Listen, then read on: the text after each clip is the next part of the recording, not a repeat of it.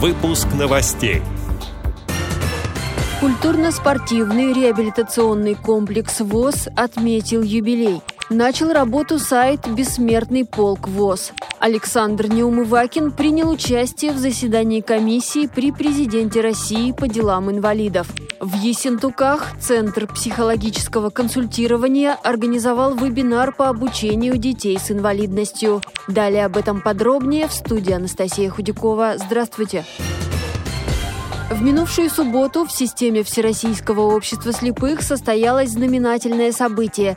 50 лет назад, 25 июля, в Москве открылся Центральный дом культуры ВОЗ. В просторных помещениях нового здания на улице Кусинина, 19А, разместились спортивные секции, кружки художественной самодеятельности, библиотека для слепых, студия звукозаписи ВОЗ, музыкальное эстрадное объединение Мосгоруправления ВОЗ. В здании оборудовали два зрительских зала и зал для занятий спортом. В 2001 году Центральный дом культуры ВОЗ переименовали в культурно-спортивный реабилитационный комплекс ВОЗ. Возглавил новую структуру Владимир Петрович Баженов. Сегодня КСРК ВОЗ – крупнейший центр практической, организационной и методической работы по реабилитации инвалидов по зрению. Важным направлением стала работа в регионах, в том числе проведение мероприятий различных форматов. Сегодня в системе Всероссийского общества слепых еще одно знаковое событие. Начал работу сайт «Бессмертный полк ВОЗ», созданный по инициативе президента Александра Неумывакина. На сайте будут представлены материалы о ветеранах Великой Отечественной войны и тружениках тыла, инвалидах по зрению. В этом списке герои Советского Союза и выдающиеся деятели ВОЗ. Материалы подготовлены региональными и местными организациями, хозяйственными обществами, обществами и учреждениями ВОЗ, а также просто заинтересованными людьми. Сайт будет постоянно пополняться. Материалы можно прослушать. Президент ВОЗ Александр Неумывакин принял участие в заседании комиссии при президенте России по делам инвалидов, сообщает пресс-служба ВОЗ. Важным итогом встречи стала договоренность о мерах поддержки хозяйственных обществ и учреждений, пострадавших в период пандемии. Всероссийское общество слепых подготовит данные об уровне падения объемов промышленного производства и снижении численности работающих.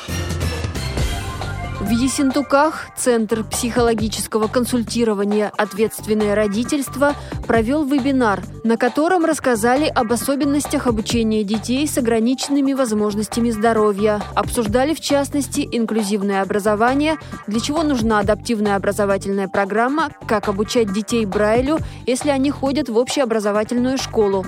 Руководит центром психолог и наш общественный корреспондент Вероника Филиппова.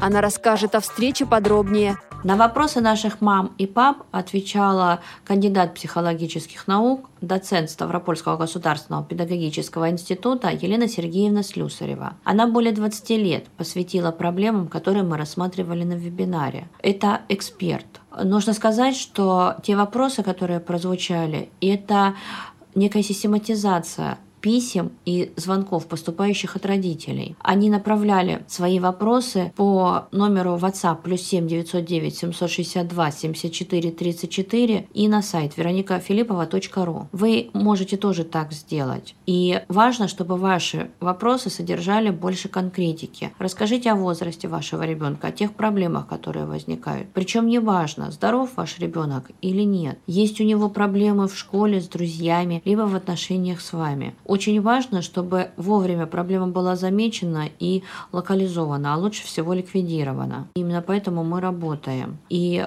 очень ждем ваших обращений. Хочется, чтобы ваша жизнь и жизнь ваших детей стала проще, радужнее и веселее. Эти и другие новости вы можете найти на сайте Радио ВОЗ. Мы будем рады рассказать о событиях в вашем регионе. Пишите нам по адресу новости собака ру. Всего доброго и до встречи!